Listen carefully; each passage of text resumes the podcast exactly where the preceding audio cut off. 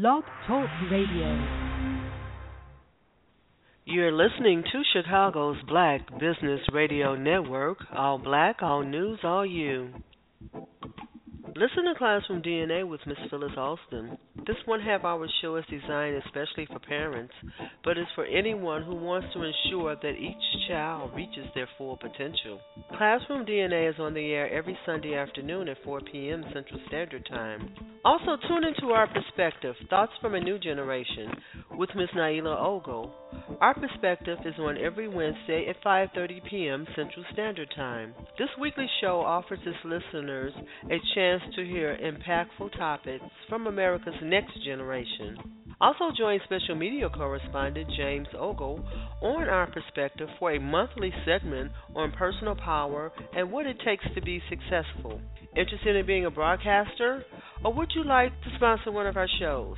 Give us a call at seven seven three, six zero nine, two two two six. That's seven seven three, six zero nine, two two two six. I'm Sonja Cassandra Perdue, executive producer. You're listening to Chicago's Black Business Radio Network. All black, all news, all you. Thank you for joining us.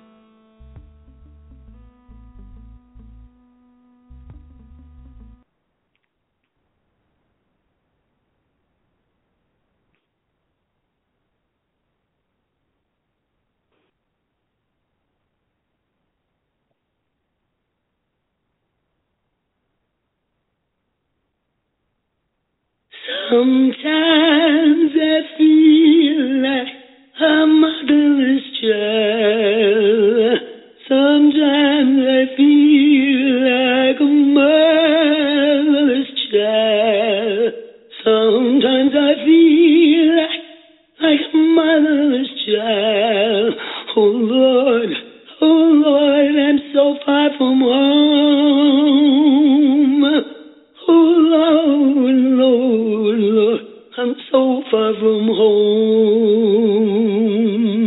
Mm-hmm. Well, sometimes I feel like I'm all alone, and sometimes I feel like my mama is gone.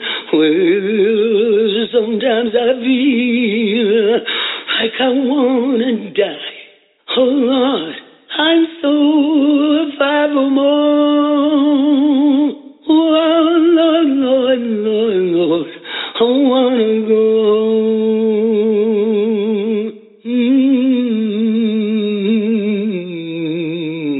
Mm-hmm.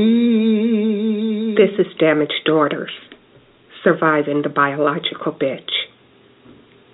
And that was Dale DeAnne, singing from the depths of her soul. Welcome, my sisters, and you are all my sisters. If you've ever questioned, why is Mom so mean to me? Why doesn't she hug me and tell me she loves me?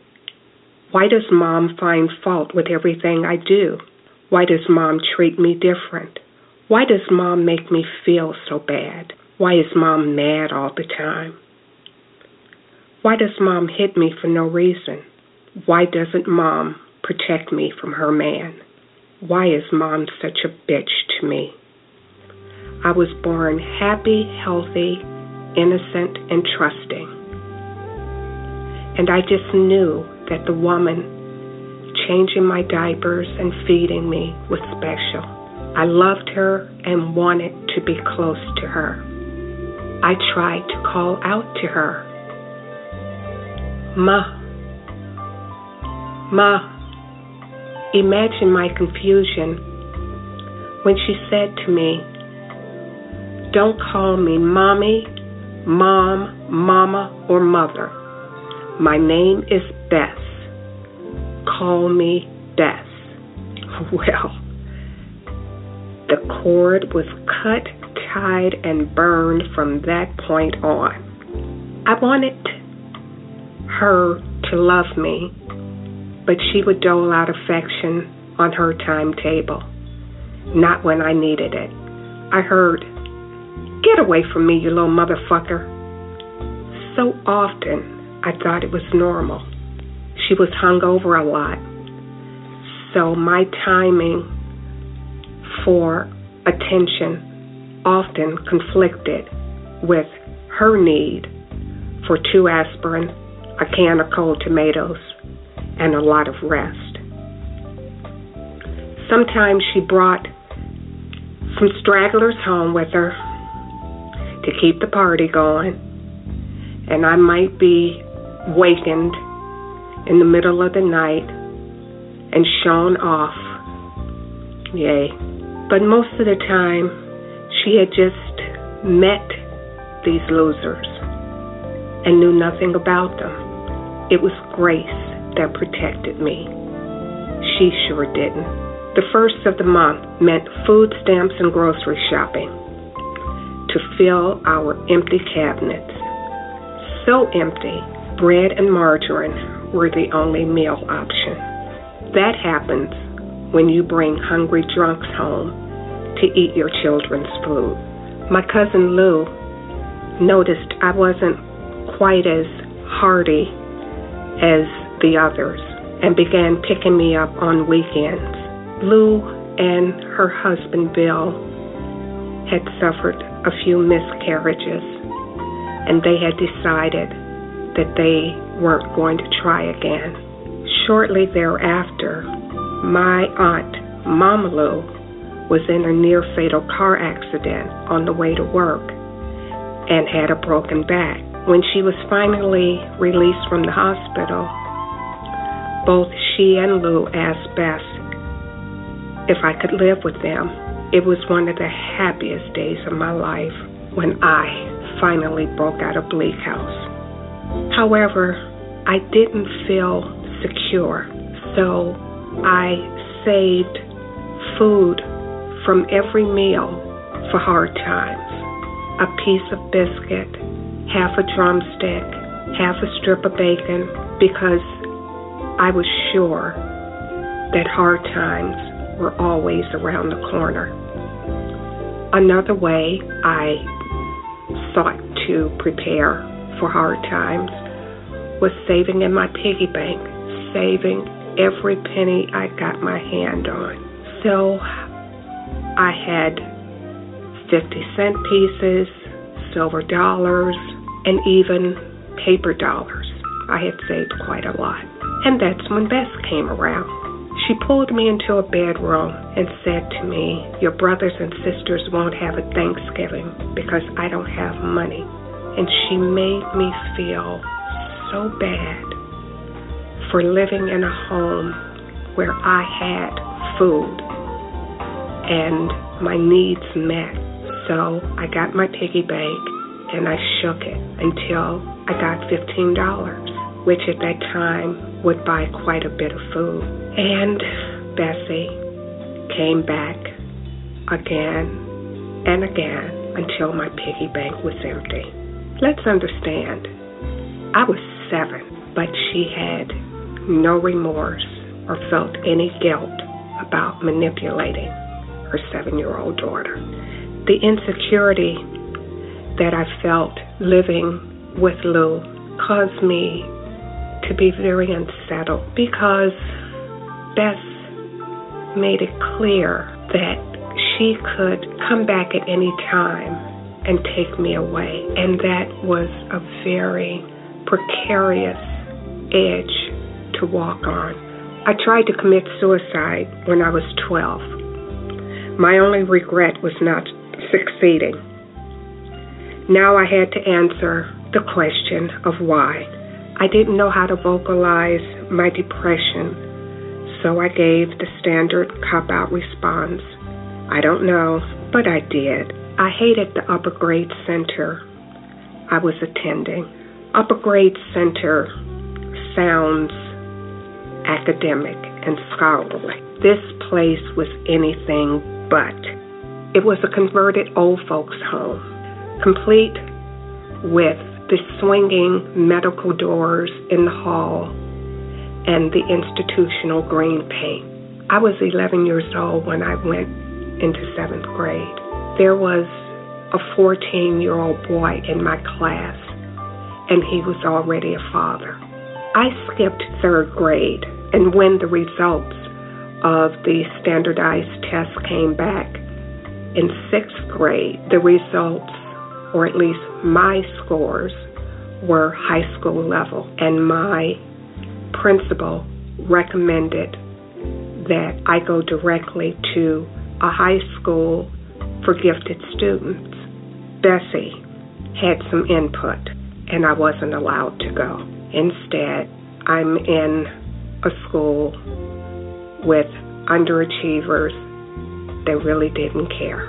I was younger than everyone else, and I loved to learn. So they ridiculed me unmercifully. Yes, suicide seemed a viable option, actually the only option, between school, which had become my own personal hell, and Bess, my own personal demon. Suicide was the only way out for me. When I was a young adult, I had a good job, a car, and I was very responsible about paying my bills. Bessie came to me and asked me to co-sign a car loan for her. I was so reluctant because I knew her history, but she swore up and down that she would take care of it every month. She would make the payments, and I strenuously stipulated, make sure the insurance is paid.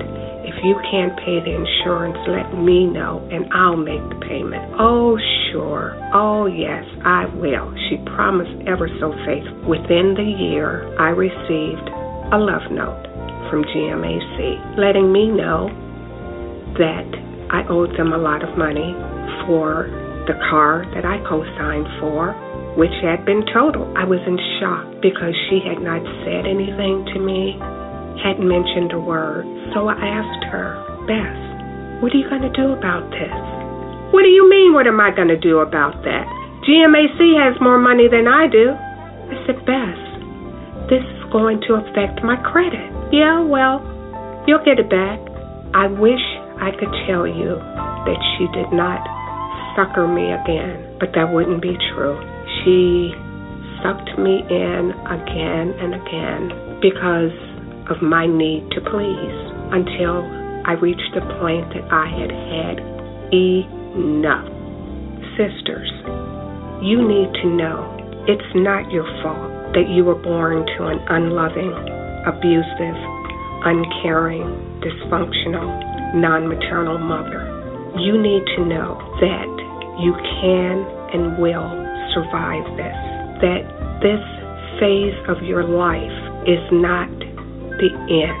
You will rise again, and you will overcome. I'm not saying it will be easy, but with your sisters, others like you who have survived or who are going through the same thing as you at this time, you will make it. Keep hope in your heart. When you give up, that's when you lose. When I conceived the idea of Damaged Daughters, some words came to me that just seemed to express what my experience had been. Stressed, depressed, confused, and lost. That's the price your love cost. Pain, strain, always an emotional drain. The mental hurt, over and over, again and again.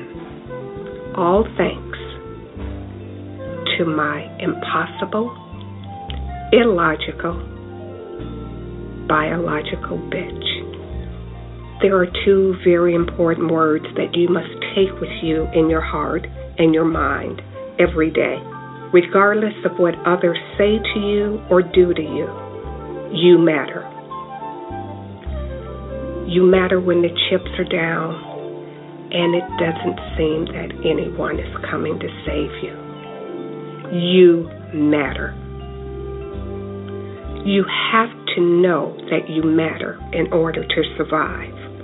And here at Damaged Daughters, there is an entire sisterhood of like-minded people that are willing to reach out to help. When we share our stories, it reinforces the fact that we are not alone. I suffered silently for so long because I thought I was the only one going through what I was dealing with. I thought I was the only one with a manipulative, self-absorbed, narcissistic bitch of a mother. I'm not. I wasn't. They continue to fester and grow. But the strong ones, like me, continue to pop up and say to the damaged daughters, you're not alone. We all have something to say. And it's here that you can say it. There was one thing that Bess used to say, and it was, I can't stand a split. A split ain't shit. And I was about four or five, and I asked her, what is a split? And she said, a female. And it took me a while to connect the dots, to understand that my mother did not like me because I was female. And that was the root cause of her disrupting my life when she thought that it was going well. That was the root cause of her coming around and causing confusion when she thought my life was on track and going well, like with the car. Things were going well. She had to screw it up. No more. I'm on to her, and it won't happen again. So, my sisters, in the future, I will have guests that will share their experiences, and I look forward to all of you reaching out to me on Facebook at Damaged Daughters. Until the next time, bye for now.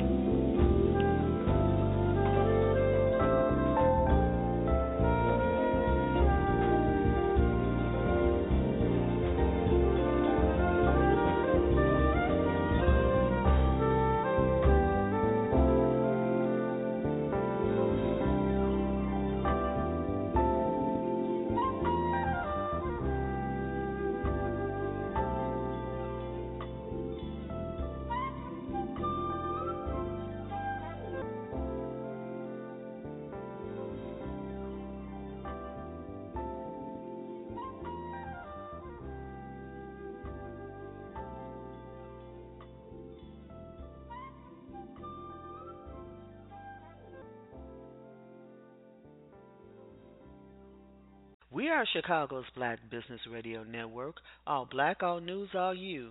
Chicago's Black Business Radio Network is an Afrocentric media organization designed to express the collective interest of the black world community.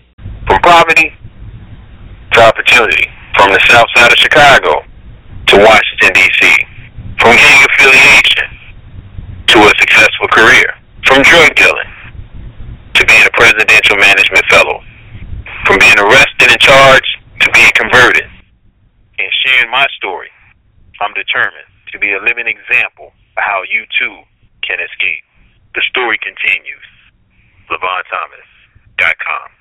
Are you tired of waking up to sleep lines on your face and cleavage wrinkles on your chest? You know, those unnecessary creases that are carved into your skin after hours of sleeping on your side or belly. Introducing the Beauty Keeper Back Sleeper, the only pillow designed to actually train you to start sleeping on your back and stay there comfortably throughout the night. Imagine you could wake up to a fresh, line-free face and chest every morning. We promise you'll see results or your money back. The Beauty Keeper Back Sleeper pillow. Get yours today at w w w dot my back sleeper dot com.